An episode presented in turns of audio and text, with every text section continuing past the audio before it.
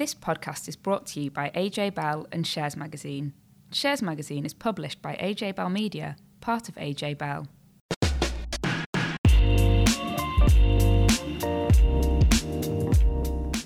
Hi, welcome back to Money and Markets. I'm Dan from Shares, and with me this week is Tom from AJ Bell, who's stepping in for Laura, who's gone clubbing in the Med. Hello. Our guest is freelance journalist Holly Black, who writes for the Sunday Times, Shares, and lots of other places. Hello. Hello. So this week we're going to talk about the hidden cost of Brexit, how fund managers are rubbish at explaining how your money is being used, the impact of charges when you're drawing on your pension, and how spending habits are changing in the leisure sector. Hang on, Tom. What? I thought you said Brexit had been postponed until after Halloween. So why why is it back in the podcast? I, I, I like the idea that I decided that Brexit was postponed until Halloween. I would have postponed it for much longer than that if it was uh, if it was my if it was my call. So. Uh, I, I apologise. The first time I've ever hosted a podcast, the first thing I'm going to talk about is Brexit, but it's not really Brexit as as such. So one of the one of the issues with this whole process of leaving the, the, the, European Union, and I'd be more than happy to never talk about it again, but one of the issues is that the the government is now unable to do anything other than the process of getting us out of there and whatever kind of withdrawal agreement you're going to have or a Norway deal. The whole time in Parliament has been taken up by this process and trying to decide a way to do it in, in a way that's not going to be too damaging to the UK economy. And so there's loads of important legislation, important pensions business, and you knew I was going to get it back to pensions eventually. um, there's some important pensions business that the government wanted to get through that now it looks like it's probably not going to be able to. So it needs this time in Parliament to debate any change it's going to it's going to do. But because of this extension, potentially until Halloween. I think that, that must be a joke that they've done until Halloween. Someone's got a good sense of humour, so haven't many they? dates to so as a result, the, the government wanted to bring in a pensions bill this year to introduce loads of change that it wants to bring through, but it's probably not going to be able to do that unless something massive changes between now and then. Everyone all of a sudden agrees on some stuff. So We've just been through some of the things that the government wanted to do or should be doing, but isn't going to be able to do as a result of that, certainly this year anyway. Yeah. So we don't know when it's going to happen. So there was some important pension scams legislation. So we've talked about this on the podcast before. So um, the government's introduced a ban on pensions cold calling, which was a really good move, something that a lot of people campaigned about for a long time. Um, but there was supposed to be two other measures that went alongside that. So one measure that would make it a lot harder for these scammers to set up dodgy schemes. So it, was banning uh, banning uh, people from setting up what's called a SSAS, um, where it's uh, where it's where there's no uh, there's there's no employer behind it, so it's linked to a kind of shell scheme. Um, so you so the government was going to ban that. They've not been able to do that yet because they've not had enough time, um, and they were also going to make it easier for providers to reject reject tra- transfers to dodgy looking schemes. So that's one thing that they've not been able to do, and it, there's no sign that they're going to do it yet. Um, pensions dashboards, another thing which we've talk, talked about before on the podcast. So this idea that um, we're going to have uh, all of our pensions in one place online. So it'll help people kind of merge the pensions, know what they've got, and then make decisions further down the line. So we're not going to get that anytime soon.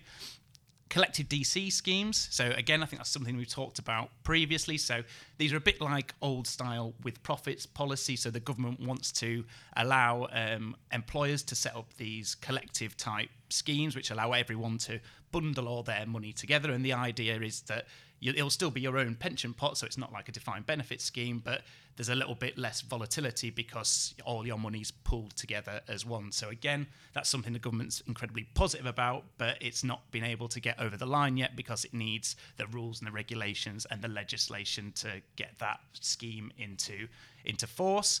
Um, another one, I'm going to I'm to be done yeah. with this listing, I promise. Um, midlife MOT. So this is quite a quite a nice one. I think that most people would be on board with. So the government wants um, it's concerned that people don't think about their personal finances enough during their life, which is one of the reasons that automatic enrolment was introduced for pensions and things like that. So um, the government wants to uh, require employers to set up what it calls a midlife MOT, so somewhere at the age of 40 or 45, where um, your employer would have to set up an appointment with uh, an independent guidance service to go through your finances, just to make, just to kind of give people a nudge to think about their retirement plans, think about their debts, to think about um, student loans, any other issue, mortgages, any other issues that they might want to be thinking about at that point in time. So I think the main thing that they're thinking about there is pensions and people who perhaps haven't saved enough looking at their retirement pot, perhaps seeing it's a bit pitiful and deciding to pay in a bit more money because they've had this nudge. Because I thought it sounded quite interesting. I'd not come. I don't, I'd not come across this sort of concept that there's going to be this MOT. Well, and, and there might not be an Yeah. an midlife MOT now. So some some employers have done it already, but the issue with something like this is clearly employers have got loads and loads of other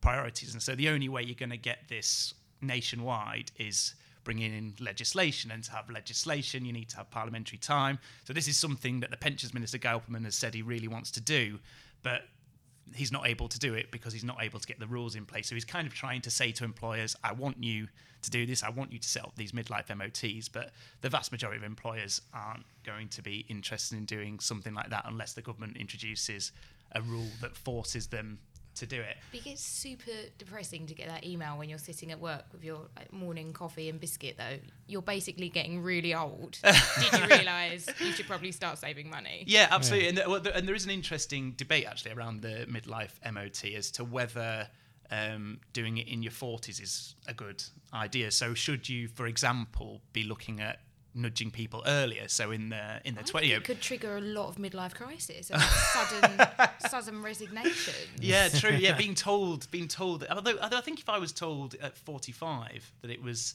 it was the middle of my life, I'd probably be, I'd, I'd probably decide I was at the middle of my life when I was kind of, I don't know, 40, 35. I know on life expectancy trends that's not the case, but I, I would think when I when I hit 40, I'll be thinking I'm somewhere. Yeah, I think near that's a the middle reasonable- of my life. thing, isn't it? Yeah. I don't think you will because you think when you're That's true. Yeah. you think when you're ten that twenty sounds really grown up. And Yeah, that is the, that is the classic thing, actually, isn't it? You, we- I think I think when I when I was in my twenties, when I thought about, I thought I won't, I'll, I'll, I won't, I won't, I won't be a serious human being until I reach thirty, and then you hit thirty, and you kind of just push it ten years down. Maybe I'll be seventy, and just be, I'll, I'll have my midlife MOT when I'm.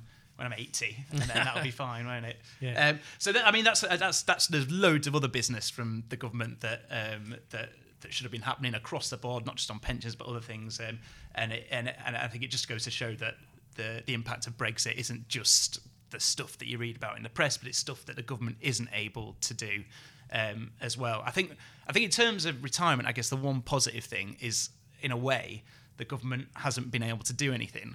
Um, and so, while the negative is they've got all these reforms that they want to bring through that um, that they believe will be a positive for, for savers, one of the big problems that people have have raised around pensions is the fact that you've got this constant moving feast. The rules always change. You never know what you know. You don't know what the rules are going to be from one year to another. And in the past three years, we've had this weird period of stability. I mean, it's not been stable in any other way, but because there just isn't any time or any resource to think about pensions, the government's actually left it all alone. So there's things that they could be improving that they're not improving, but they're not fiddling around at the edges at least. So that's that's one one good thing. Yeah. I do think it's a bit frustrating though, because like you say, some businesses have already bought in these measures under their own volition, mm. and so you could be doing that. There is, you know, a department in the in the building that Yeah. could be sorting that out, and it's a little bit frustrating that it has to wait for government legislation to Yeah. do things that are quite a lot of the time just common sense. Yeah, yeah. I mean, cer- certainly, I think uh, certainly some employers will be doing some of this stuff at the moment, but I guess it's I guess it's making it so it's a, a fair system across the whole country, so that everybody's doing it. And clearly, there will just be some.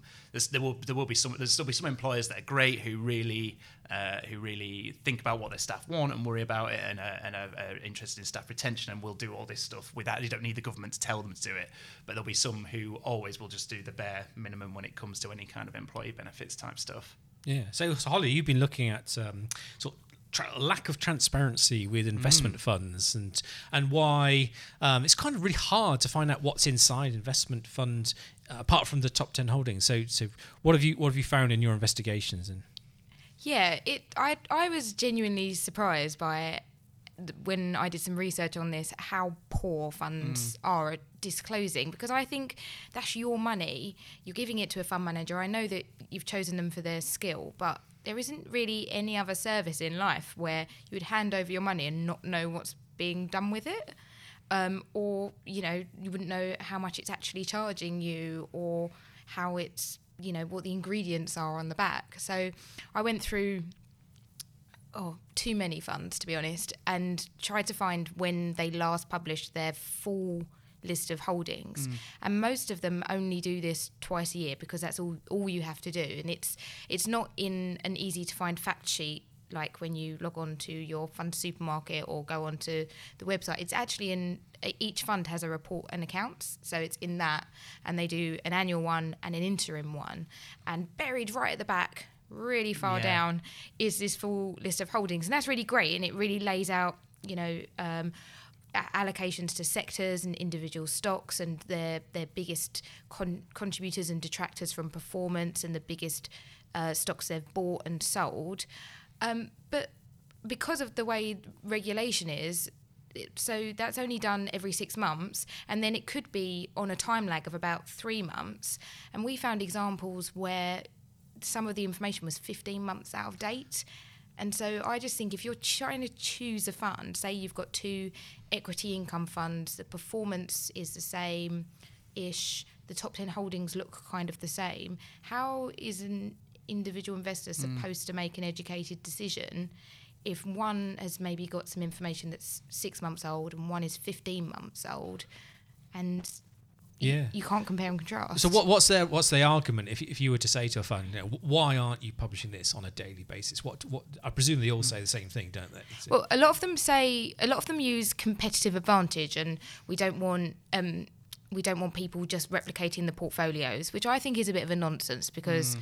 I mean most of us don't really have time even to manage our portfolios, let alone go out track the individual 86 shares in that one and buy them all, and then think of the trading costs involved in that. We don't we don't want mm. to copy the managers. We just want to know what's in there. Mm. And then they also say it's to protect the competitive advantage from other funds, but that is also a bit of a nonsense because most of that information is actually available to institutional investors, so other fund managers or uh, pension funds and professional investors. They can get that information, so it's literally just the the retail investor who is the least likely to to do anything with that information that can't have it.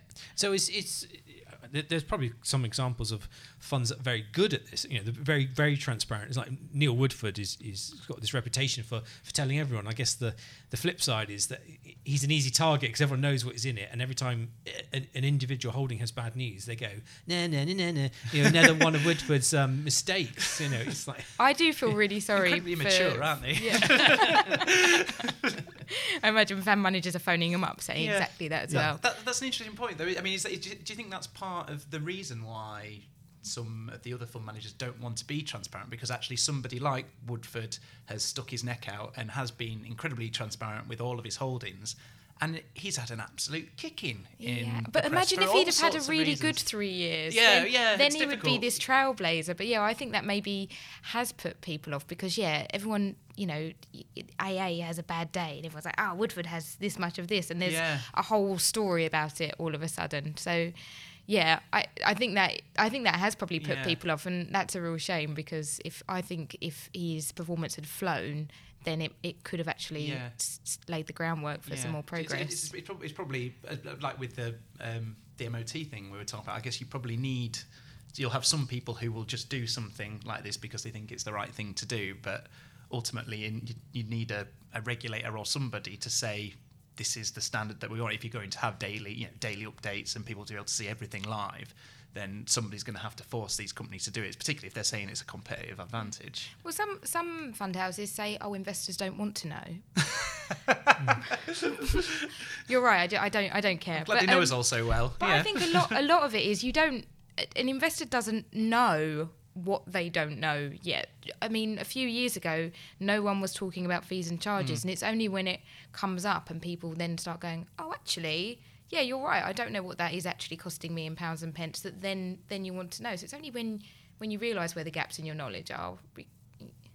Yeah, yeah, I, I abs- absolutely agree with that because I think um, I, I often come across um, the same argument when people talk about engagement and whether or not you should be trying to engage people with investing and saving. And people, some people will just say nobody is ever going to engage, so don't bother. Build a system for people who who don't engage. But actually, you should you, sh- you should be setting up the system in a way that everything is available, everything's there. You do all you can to make sure that people are fully informed and they want to take these kinds of decisions. And then if you have that for a period of time and no, still nobody engages, no matter what you do, then maybe you start to think about you know other things and different ways that you can nudge people in. But to say that people aren't interested in this information, I mean, if, if you can, if the people are interested, then it makes no difference. Does it produce the information and nobody will look at it and everything will be exactly the same? So I don't understand. That seems like a very odd argument to not to Yeah. not to not be transparent.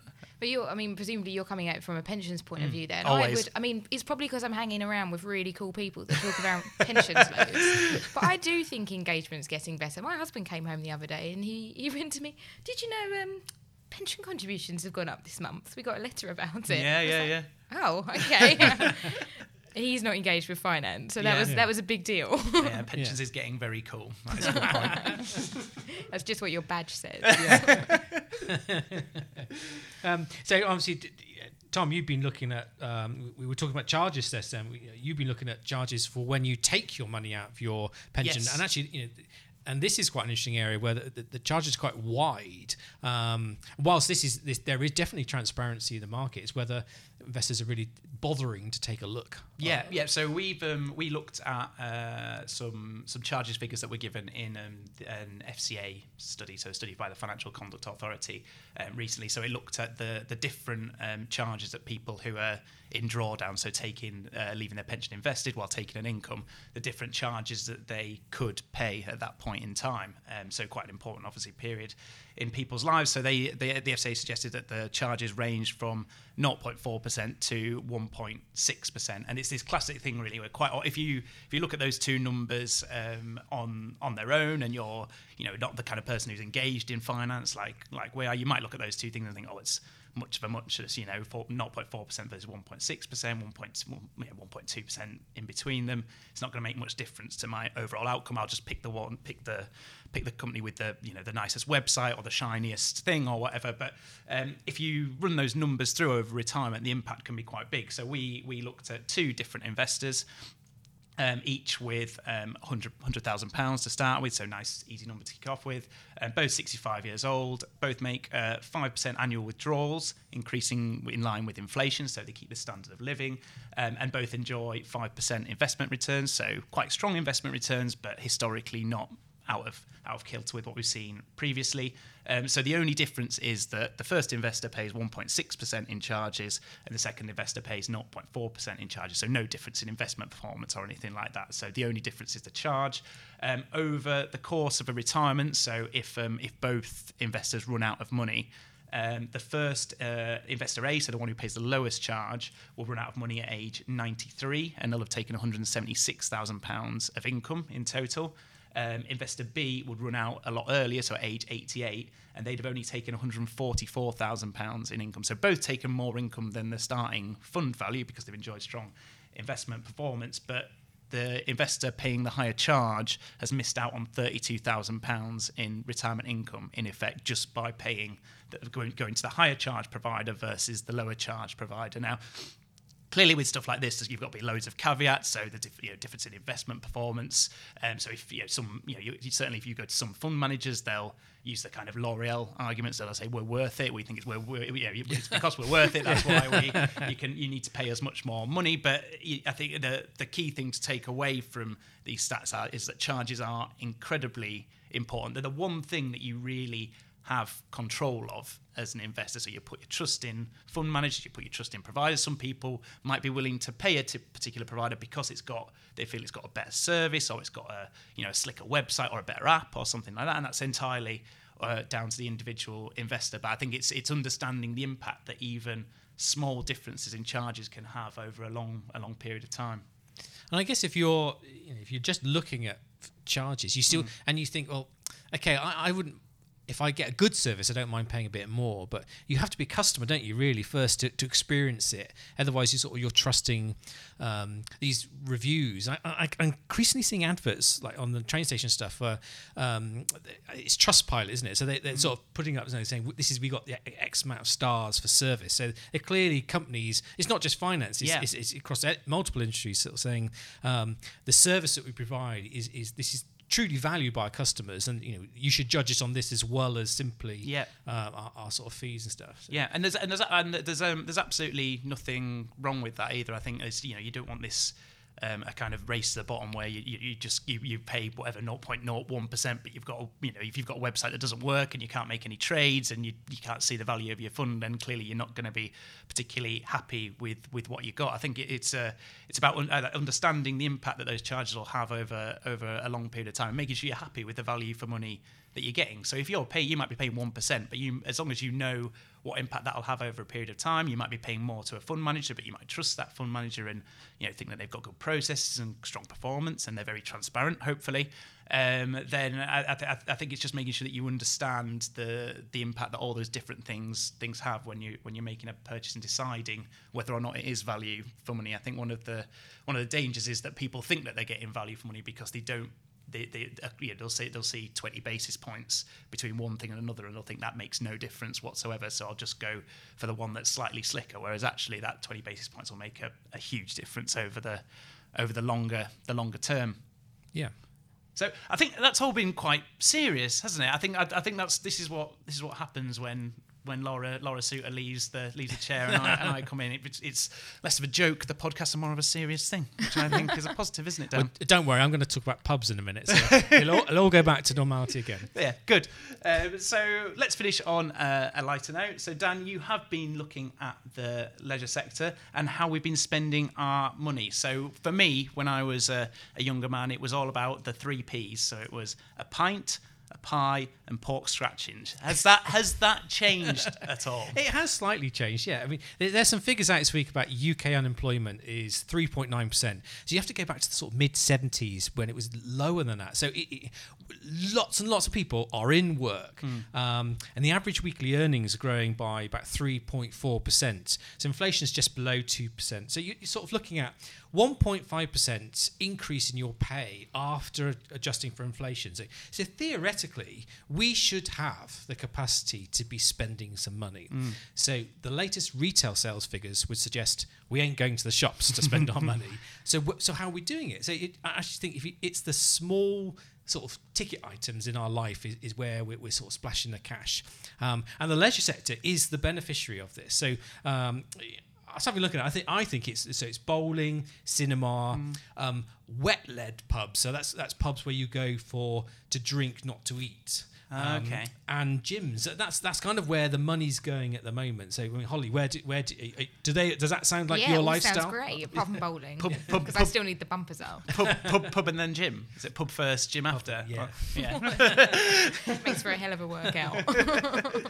so we've had um, if you if you think about your life there's lots of competition for the leisure sector so if you are increasingly one of these people who work for a serviced office like the, the WeWork um, thing now they all seem to be giving like free beer and, and pool tables um, you know do you, re- you don't need to go out you could just live there forever can't you so, I went. I went to one. I went to uh, my first ever WeWork office. Um, was it last week? Um, incredible. I, I found it such an odd experience because, so to my mind, that, that I think. I mean, it's obviously an incredible business model that they've that they've created. But I I walked in and and the guy was kind of showing me around all the different offices and things like that and. It's, it's basically a little cubby hole, but because they've made it so stylish, everyone's absolutely delighted Yeah. to be there. He's so happy to be there, and he's kind of showing me. He's like, "This is these are our two desks here," and I was kind of, I, was, I, I, I think, I think expecting me to be incredibly impressed. And I was Yeah. kind of, "Yeah, it's two desks." But then they do, ha- yeah, they have the beer taps, and it's Yeah. you know it's overlooking some incredible city offices and things like that, and. I can I can understand why people have yeah have kind of kind of got into it. I don't know how you get any work done though when No. you've got a beer tap right there. Mm. Very very difficult. I, I've been there in a WeWork when the beer runs out, though.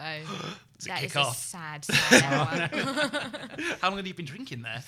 well, you know, they start at midday. But if, if, if you're at home, you've got this. The, the, the home is competition to leisure as well. So um, you know we can all sit around watching Netflix or something like that, or or the rise of online food ordering. So um, you, you know your Just Eats and your Uber Eats of the world, and that that's made life very hard for restaurants. They've they've been sort of slashing their prices to try and compete against this, and even even the restaurants that use these services to deliver at home. I don't know about you, but you know if you order a, a takeaway, you don't tend to order the drinks with it as well. Yeah. So the restaurants losing out Yeah, money yeah, yeah. there. Um, and so the, the, the pubs that have been relying on food, of course, they're, they're coming up with the same competition, which goes back to why sort of this this wet led or sort of uh, pubs that rely on drinking are actually doing quite well. That you know they haven't got this sort of competition there, and also this. This general sort of push for people wanting experiences rather than material goods.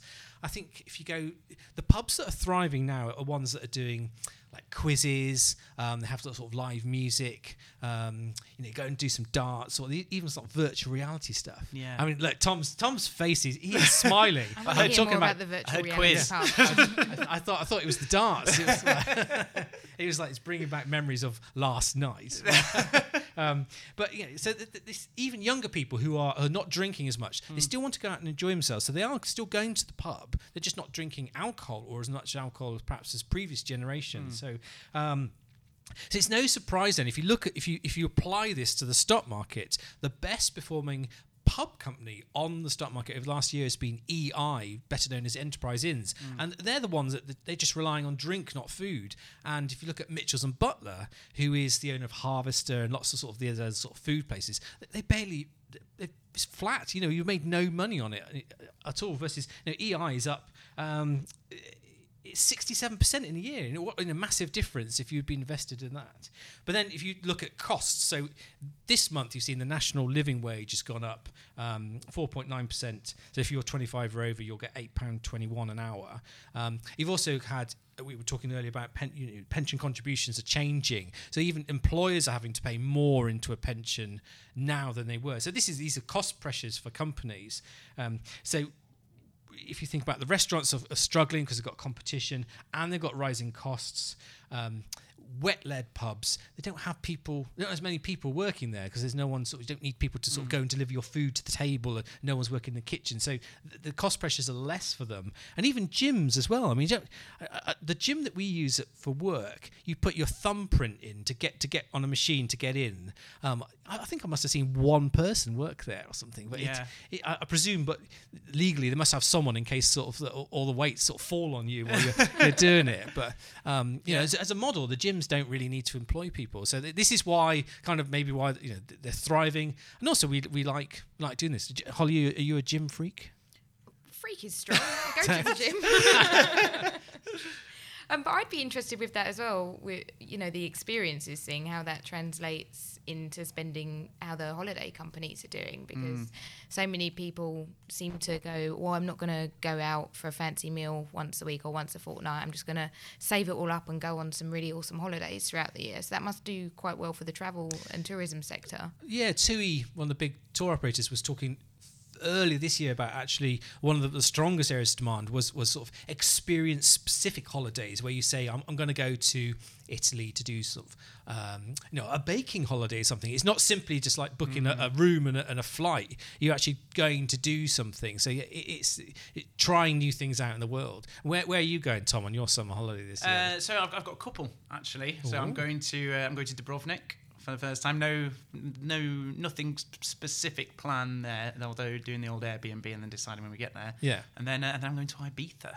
Oh, is that a, a clubbing themed holiday for It's- you? there's no theme, Yeah. yeah, um, but uh, I think it'll, it's a it's a couples holiday. So we've Yeah. got like a villa, and there'll be six of us. So I think we'll probably you know probably go and venture and see a few of the few of the sites. Maybe hit a foam party, Very something cool. like that. Actually, went to, I Is went foam party still a thing? I don't know. Very I'll, I'll, I'll let you know when I come back. I went. I went. To, this might not be one for the podcast, but I went, I went to a phone party when I was like 18, 17, I think I was 17 in Lloret de Mar. And um, I had to. I must be the only. uh, So I went- I went to this phone. I was a wide-eyed kid, very excited, um, and uh, I, I I came out with a. I had a, got a Bob Marley henna tattoo. Don't know why. Um, and uh, and I, and what, but while I was in there, the, a phone party started Yeah. going. All the phone started coming down, and it reacted really badly with my eyes. So I, I had to buy some goggles.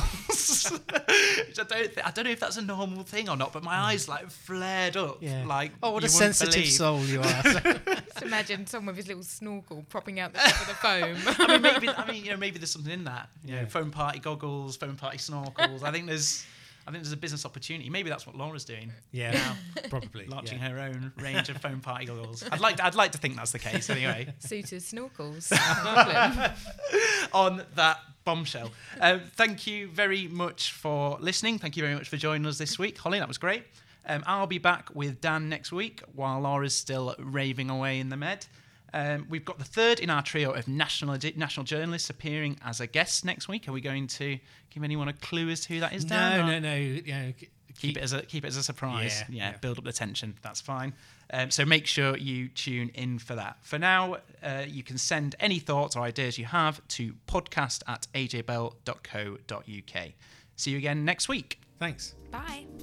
Before you go, please remember this podcast is for educational purposes and isn't telling you whether certain investments are suitable or not.